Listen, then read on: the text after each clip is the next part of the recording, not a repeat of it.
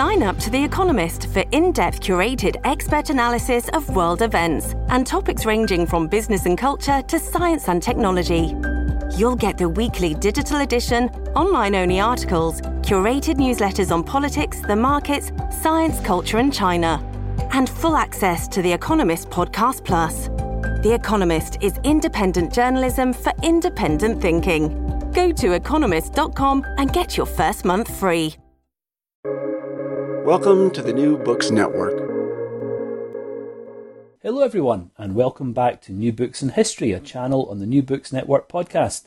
I'm your host Crawford Gribben, and today my guest is Lloyd Bowen. Lloyd is reader in early modern history at Cardiff University, and today we're talking to Lloyd about his recently released book, John Poyer, The Civil Wars in Pembrokeshire and the British Revolutions, just published by the University of Wales Press 2020. Lloyd, congratulations on the book and welcome to the show. Thank you very much indeed. It's a real pleasure to be here. Thank you for having me. Oh, it's great to have you. Well, before we start talking about the book, could you tell us a little bit about yourself, some of your previous publications, and maybe some of your wider research interests as well? Sure thing. So I'm an early modern historian, a historian of 16th and 17th century Wales and Britain, I suppose. Originally, when I did my doctorate, I was interested in quite sort of high political history of Parliament and things like that. So my first book was scrutinising the idea of how Welsh politics operated under the early Stuarts, James I and Charles I, in the lead up to the Civil Wars. And I was looking at the ways in which Wales operated by electing MPs, what those MPs did when they got there, and so on. And that book rather drew me into the maw of the Civil War, this period which I didn't cover in any sort of great depth or detail in my doctoral work, but which I found so fascinating and compelling, this political breakdown that engulfed the three kingdoms of England and Wales, Scotland and Ireland, and the ramifications of that. And so I began to meld my interests together to take a look at the Welsh dimensions of this, and I published some essays and articles and things on how the Welsh and royalism kind of operated in the 1640s and 1650s. That got me quite interested in things like popular royalism, which some people think is a bit of an oxymoron. They think of royalists and they think of elite characters and gentlemen and big floppy hats getting drunk all the time. And I think there's a good deal of truth in that characterization. However, I got interested in how ordinary people reacted to Charles I in a positive way, or royalism, I should say, in a positive way. So I took the idea of looking at seditious words in the 1650s, when we had a republic, and the way in which royalists tried to articulate their support for the king.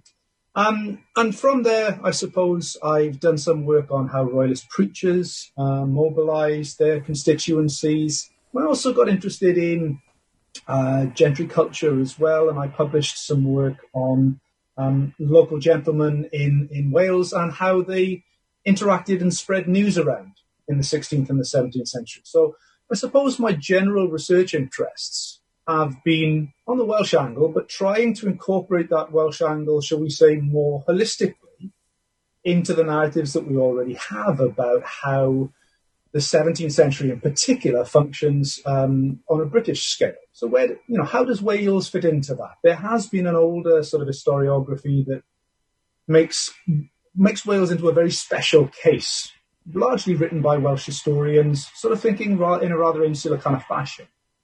I suppose what I'm interested in thinking about how people of that period in Wales really were, a bit like today, they were members of a much larger community as well as simply a Welsh one. And that's been a particular interest for me, and it's where some of the Poyer material comes out of.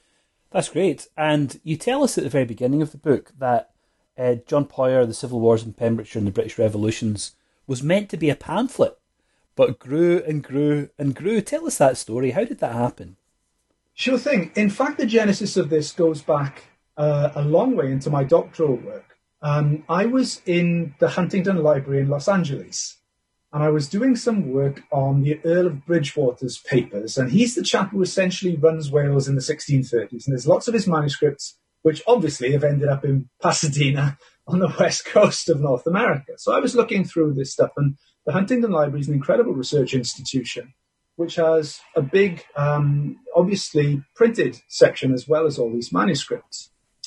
And as I was going through these printed works as well, I came across a pamphlet that initially didn't look as though it was of any interest.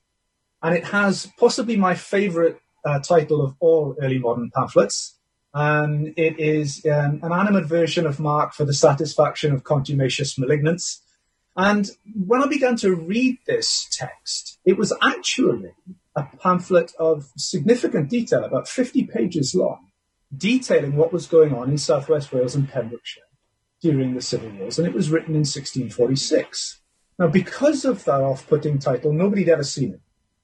And so I was aware of this pamphlet for a long time. It kind of bubbled away in the back of my head for a while.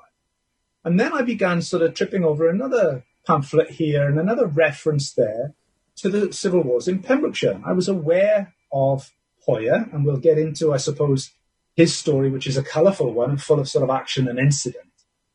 And I thought there's possibly something in here for a slightly longer treatment than just an article or something. And so I got in touch with the University of Wales Press and said, I'm interested in this guy. I think there's something here which the general reader might be interested in because of, we've got this kind of remarkable individual from nowhere who ends up in front of a firing squad shortly after Charles I is killed. And so the University of Wales Press were very supportive of that. And so I imagined this kind of thing that you would pick up on your way into Pembroke Castle, where Poyer is particularly associated with, some little pamphlet type thing. And, you'd pick that up for £3 and off you'd go a little bit better informed about who John Poyer was.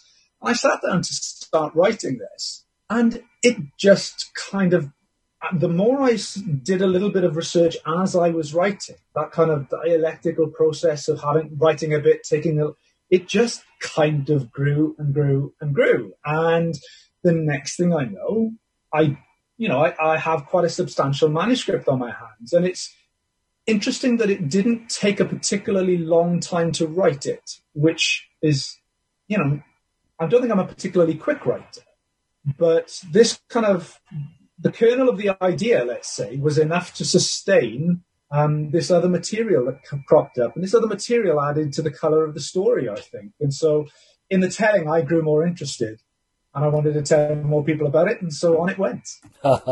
Well, you say it didn't take long to write. It certainly doesn't take long to read. It's a big book, isn't it? Mm-hmm. It's dripping with footnotes and archival research, but it's written in such an accessible, fast-moving way.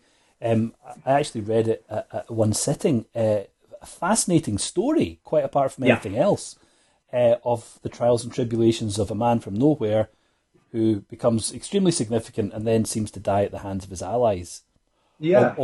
Almost immediately. Anyway, tell us, who is John Poyer? Why does he matter? Well, I suppose one of the reasons I was drawn to talk about him is that not many people know who John Poyer is, or if they do, they know of him in a very limited sort of way. And they know of him because he was involved in what comes to be known as the Second Civil War of 1648. And ultimately, that is what does for Charles I and leads to his trial and subsequent execution. But people kind of know about Poyer, I guess, only as a sort of a little light on the horizon of the historiography in that sense. They just know that he sort of flickers into life and then he's gone. But the fact of the matter is that what I try to suggest in the book is that in fact he's quite a significant figure for the parliamentarian cause, full stop. He's also quite a significant figure, I think, in trying to understand what's going on in South Wales in the First and the Second Civil War. And I think he's also quite a significant figure for us understanding how sort of provincial politics and central politics works in the 1640s too, because his royalism that happens when he rises for the king in 1648 has often been seen as that of a turncoat, a man who betrays his origins. But it seems to me that it tells us a lot more, in fact, about how politics develops very, very quickly in the 1640s. And if you didn't manage to sort of keep up and stay on the right side, you could find yourself in a really, tricky situation. I'm not saying that Poyer didn't, he didn't help himself. He was obviously kind of quite an irascible, difficult man. and his enemies did for him, I think partly because of his character and his background as much as his beliefs, really. But I suppose when you ask, you know, who John Poyer was, what the book is trying to say is that he's more of an individual, more significant individual than you thought. So you tell us in a really helpful way how significant he becomes in later life. But for the first 34, 35 years of his life, what do we know about him? This is another sort of very interesting dimension to his background, I guess, in that he was a real nobody. One of the sort of threads of historiography about the civil wars in the 1650s is that what you get is something of an overturning of the old guard. People who probably wouldn't have been in power before now end up in power. But it's really striking, I think, that you don't get many people from a background as obscure as Poyer's rising to become a sort of a significant player. So when you ask what do we know about him, I guess the fact of the matter is we don't know a great deal, partly because of that obscurity. His enemies really play on this as a social critique. I mean, one of them says that he is a man born to nothing, sprung up from a turnspit into a glover. You know, a very sort of evocative image. And you sort of think, well, that's his enemies talking. But when you dig a bit deeper, that really does seem to be the case, in fact. So what we've got is we've got a relatively obscure individual living in Pembroke, which is a pretty run-down sort of town on the Milford Haven in the southwest of Wales. And it's pretty run-down because Pembroke was a medieval town. It was a medieval centre, and a lot of its sort of governmental and trading raison d'etre has kind of gone elsewhere. So, you know, the high street is sort of empty. There are a lot of vacant areas and so on. The trade is not particularly healthy. And Poyer, after I've done quite a lot of digging, it seems that he is actually a man who is taken up by a local gentleman just across the water from Pembroke town itself, a place called Moncton. It's just across the water, you know, it's just outside the town walls, called John Meyrick. And he does indeed appear to have been a member of his household community. So I suppose you could see this guy as something of a servant. John Meyrick, in his will, asks for Poyer and another man to look after and take care of his wife in her widowhood. So it's clear that he became something of an intimate of this local gentleman. And the Meyricks are quite interesting because they bring you into the ambit of the Devereux family, the Earl of Essex, who originally come from Pembrokeshire. And, of course, the Earl of Essex goes on to become the leader of Parliament's army in 1642. And Poyer is moving in these relatively unrefined circles, I suppose, when you're looking at it from a metropolitan perspective. What he does, however, is he manages to become something of a significant local mercantile figure. He's trading with Bristol. He's trading along the south coast of Wales and the southwest of England. He's trading in skins and butter. And these kind of things are the produce of the local community. And you can see where that kind of social critique of his gentry elders come from, you know, that he is a man of mean birth and mean education, a one-time kitchen boy. And he does indeed become a glover. So a man who is working with skins, with finished goods, exporting them down to the southwest of England, into Bristol in particular.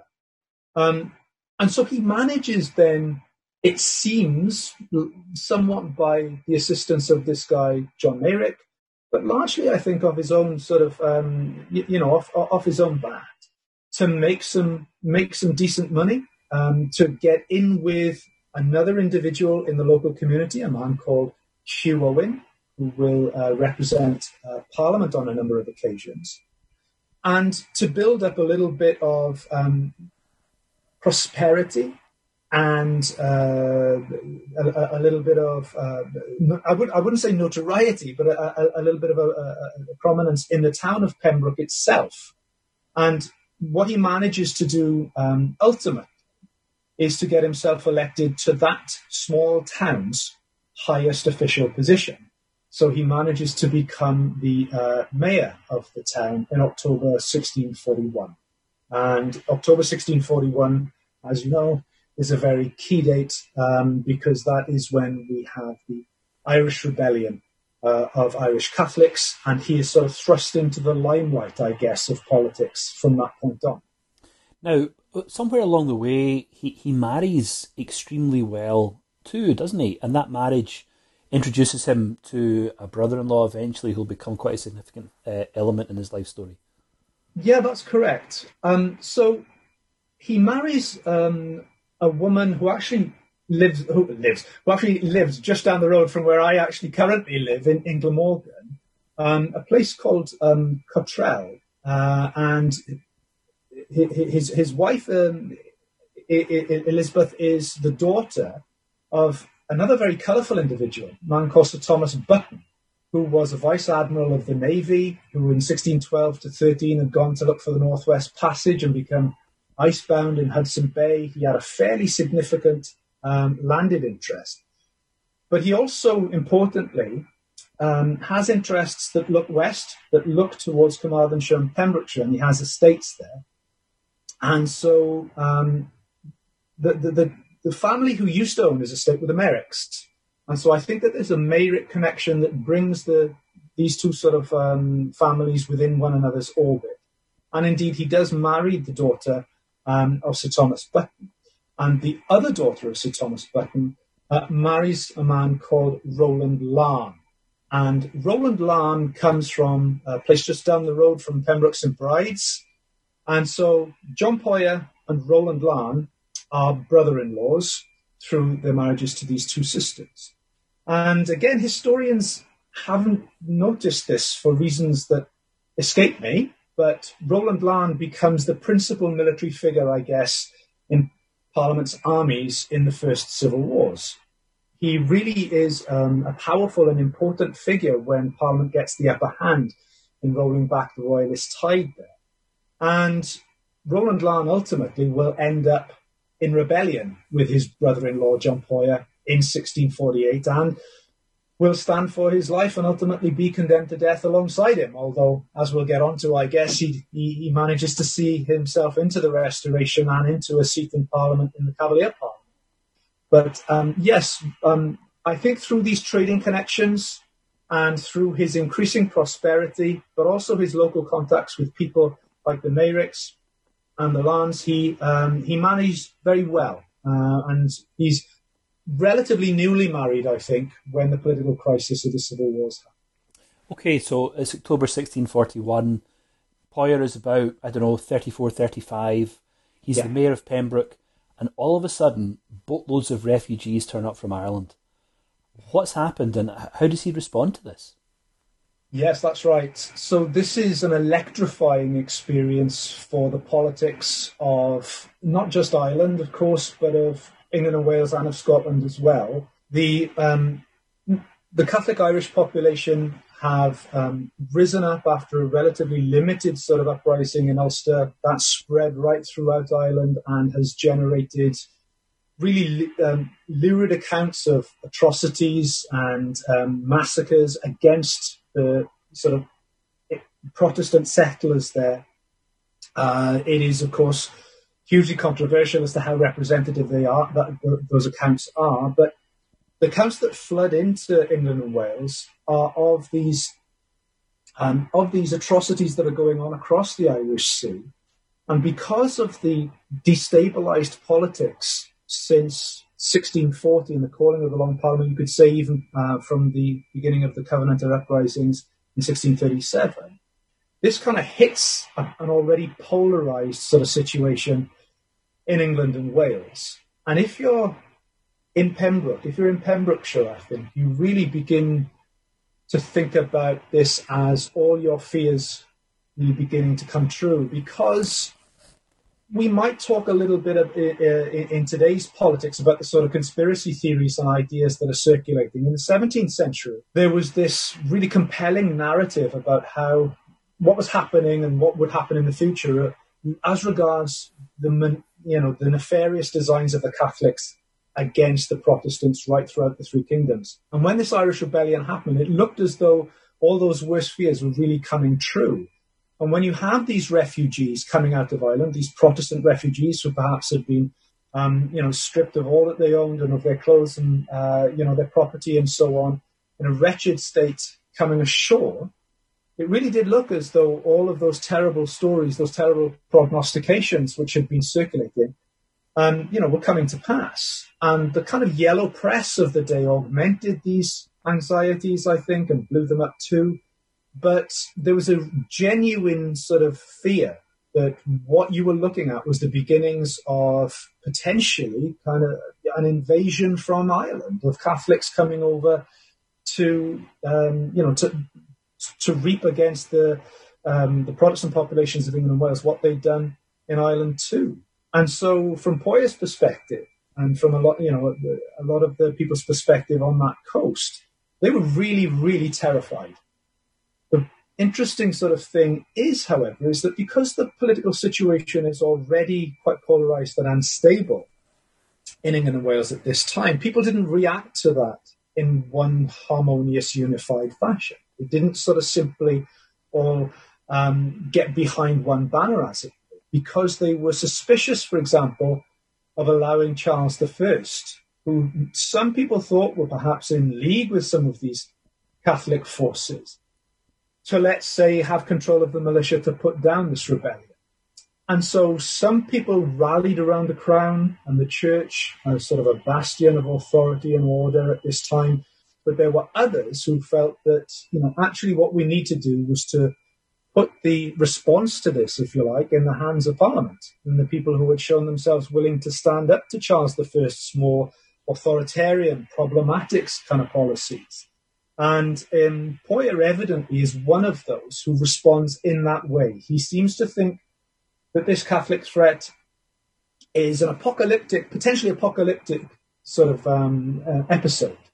And the way that he thinks that we need to respond to this is to look to Parliament and their authority on the coasts to get their assistance, to put down any potential Catholic invasion, and to make sure that this sort of key strategic area of southwest Wales, which could, of course, provide a real bridge for Catholics coming in through South Wales and into England, that is defended as strongly as possible.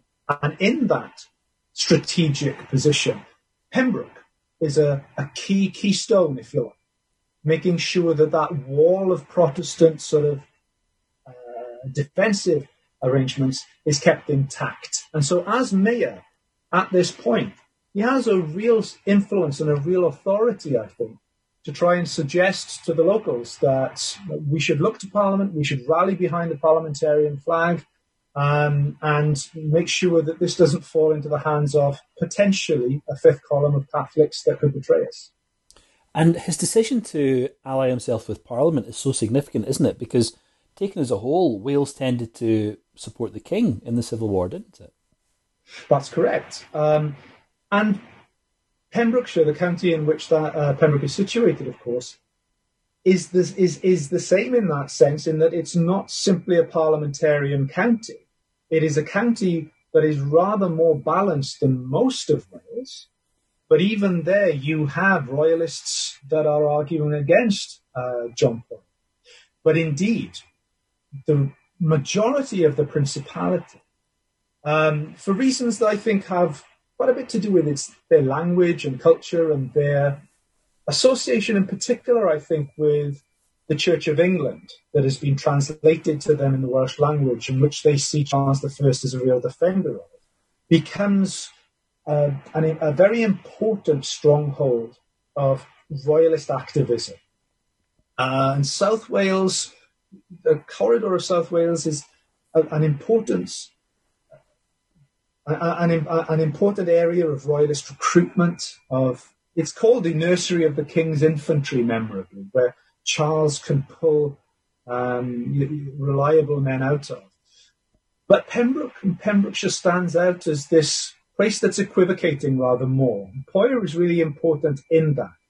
In fact, when some of the parliamentarian commissioners come down to Pembrokeshire in 1642, they describe it as environed with ill-affected counties around it. It really does feel rather as an outpost, but it's such an important outpost for Parliament, because if you lose this sort of capstone of parliamentarianism, then what happens is, if you like, the whole of South Wales turns red, and potentially you have important landing places then for Catholic forces, or indeed, should I say, for royalist forces who have been over in Ireland, flooding back through South Wales unimpeded and being able to assist the king in his military campaigns in England and Wales. Mm.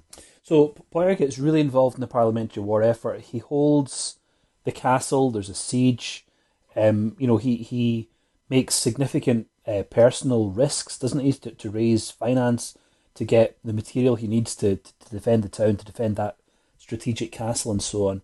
But I think one of the things that's most striking about your book is the way in which it reminds us that even in a moment of civil war, all politics is local. So how does that work out?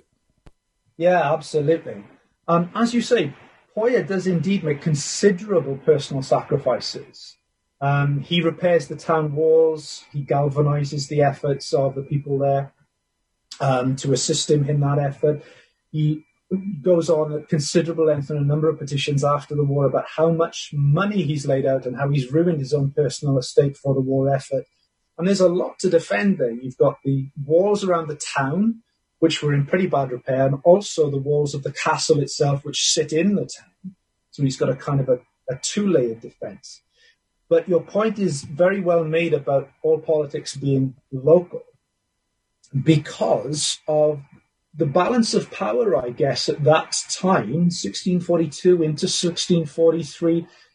You know, it's not a great period for Parliament in England, let alone in Wales. And a lot of people are looking around and wondering which way they should jump as and when this, you know, this thing manages to play out.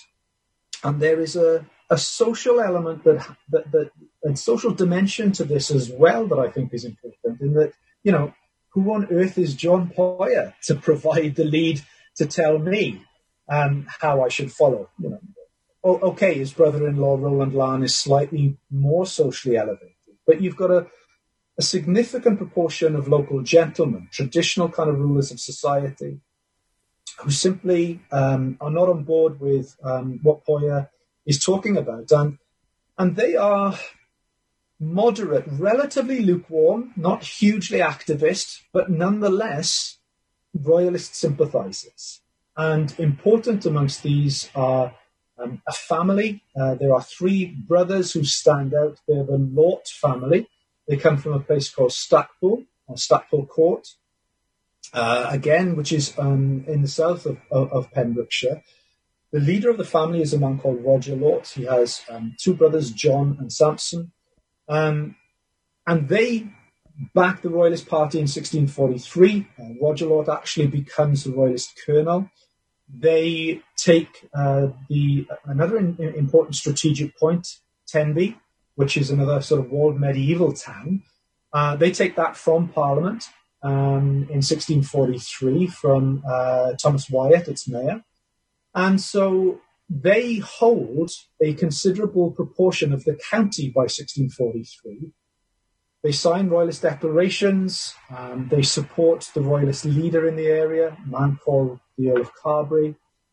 As I said, they're not enormously activist at this point. But then again, there is not a huge amount of military action that's happening in Pembrokeshire itself at this point.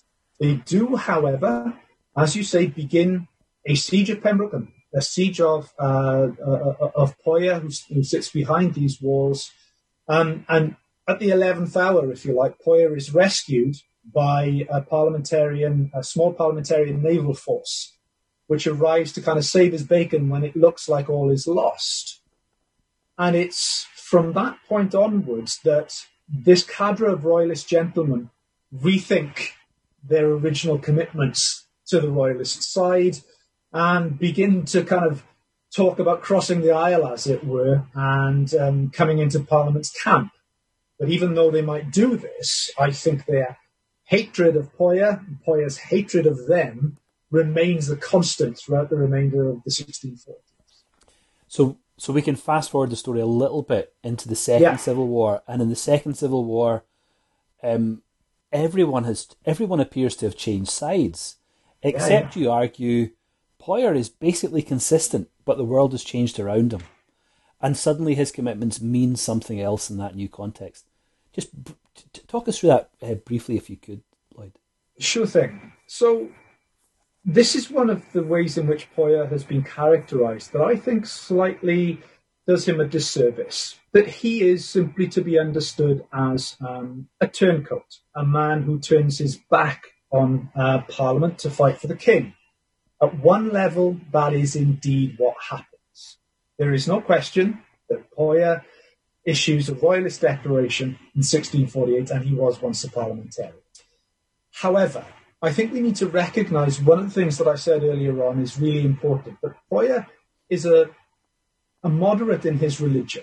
He is a man who follows the Church of England. Importantly, when the Civil War is at its height, he bestows a pair of silver chalices on the two churches which are in Pembroke. That is not something that you do if you're a really sort of fiery Puritan. He is very obviously committed to kind of the sacraments of the Church of England. What has happened around him, I argue, is that the people who were once these royalists who have come over to the parliamentarian side, they have made very fruitful connections with the emerging New Model Army and the more radical wing of parliamentarianism, which has come to be called independency. Poyer and his brother-in-law, Rowland Laugharne, they are on the much more moderate wing of the parliamentarian side. They are real Presbyterians, political Presbyterians as they're called, although Poyer himself, as I mentioned, is a Church of England advocate, should we say, supporter.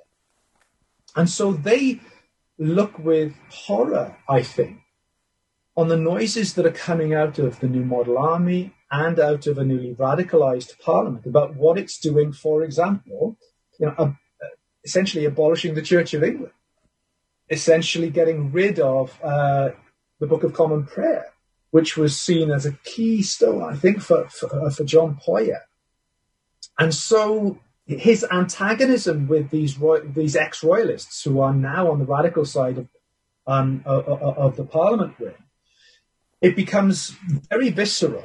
I think he genuinely fears for his life that these individuals are in a position not only to make sure that he is ruined financially, that he never gets paid back any of the money that he laid out, but indeed that they are going to be the ones who are going to audit him for everything he's done while he was in charge of the Pembroke garrison.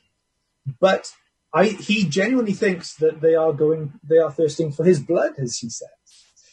And so as the radicalism of Parliament is encroaching, shall we say, on Rowland Laugharne's authority as well, Rowland Laugharne has got a military base, which is a kind of a bastion of moderation in the area. That's being eroded by Parliament, who are trying to put others, new modelers, radicals, in his place.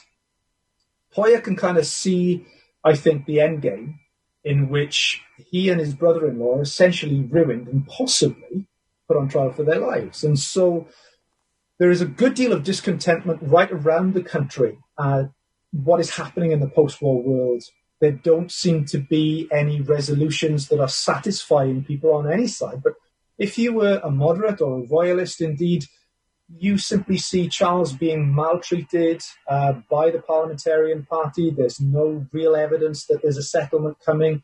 It looks like there could be a challenge to your very sort of salvation as they tear down the church that you thought was, well, that you believe is essential to your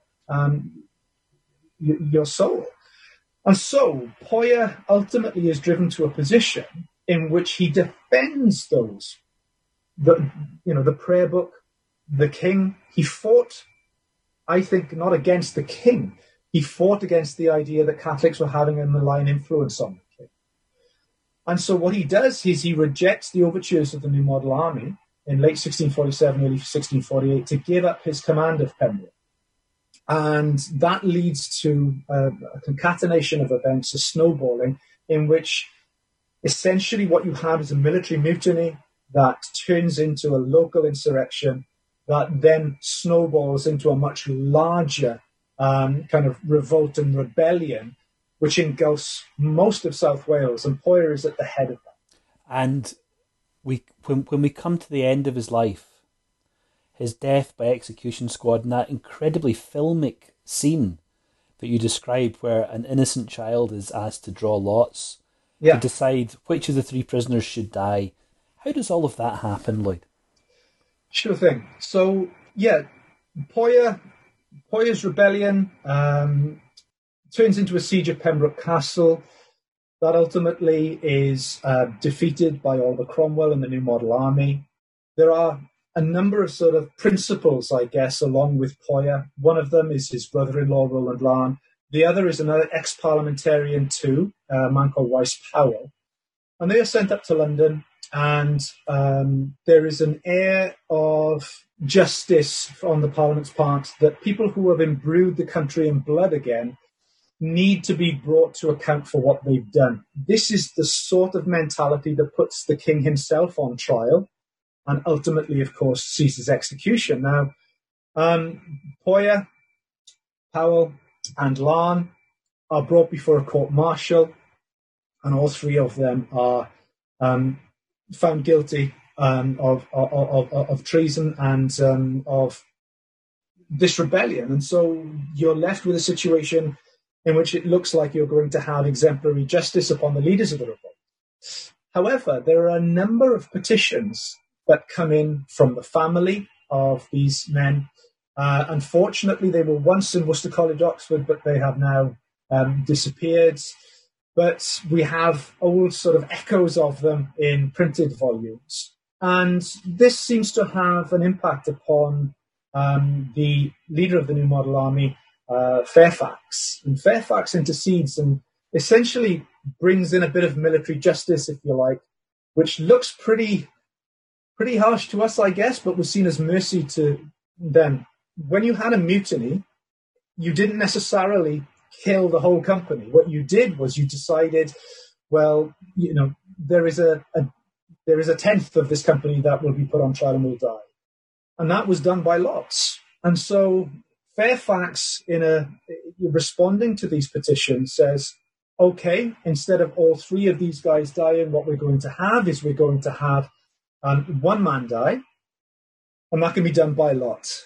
And the three men, remember, two brother-in-laws amongst them, say that they don't want to actually have that power themselves over one another's lives. And so what they do is they get an innocent child to pull out pieces of paper on their behalf. On two of the pieces of paper is written the word life, and one of them is blank. And so, indeed, John Poyer, the child gets the blank paper on behalf of John Poyer. There are a number of petitions that come in even after then from his wife Elizabeth pleading for his life, but he's really got nowhere to turn now. You know, the wheels of parliamentary and military justice have rolled over him. And so, indeed, he ends up on the 25th of April, 1649 in Covent Garden, place where the New Model Army has been stabling its horses up against the wall. And a volley of shots goes through him, and two enter his heart, and that is the end of his life. And if we want to find out more about it, despite the plot spoilers, we can look at your new book, Lloyd, John Poyer, The Civil Wars in Pembrokeshire and the British Revolutions, published by University of Wales Press this year, 2020. Thanks so much for taking time to come and talk to us today. It's been great to hear more about the book and to hear your perspective in writing it. My pleasure. It's been really fascinating to talk to you. But before we wind up, could you tell us a little bit about what you're working on at the moment? Yes, sure thing. I've actually been working on an individual duel which happened in Jacobean London in 1610, in which a man was killed, and there was subsequently a murder trial over this. And usually, I don't necessarily just go for things in which men get convicted and put to death, but one of them was actually convicted of murder, which was very unusual for this period, but he was pardoned by King James I after some shenanigans in the Jacobean court. So I have a book-length version of that should be coming out next year.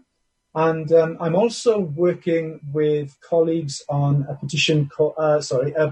project called the Civil War Petitions Project, And that is trying to bring together the petitions of men and women who were widowed or injured in the civil wars, and they essentially are trying to get military welfare payments to help them survive with their injuries afterwards. And that is producing a website that's free to access for people to get insight into what these people, how they told their stories about the Civil War, how they survived, how they describe their circumstances and situations. And so I'm actually working on a piece at the moment which tries to get at the authors of these petitions and how they actually went about approaching things like quarter session courts and local assizes to get money from the state for their service. Well, those sound like fascinating projects. Maybe we can have you back sometime to talk about duelling. I'd love to. Yeah, that would be fun. That'd be really good. But Lloyd, seriously, thanks for your time today. It's been great to catch up. Great to hear about your book. And thank you for your time and take care. I appreciate the opportunity very much. Glad you enjoyed it. And thank you for having me on. And thanks to everyone else for listening in today. I'll see you next time on New Books and History, a channel on the New Books Network podcast.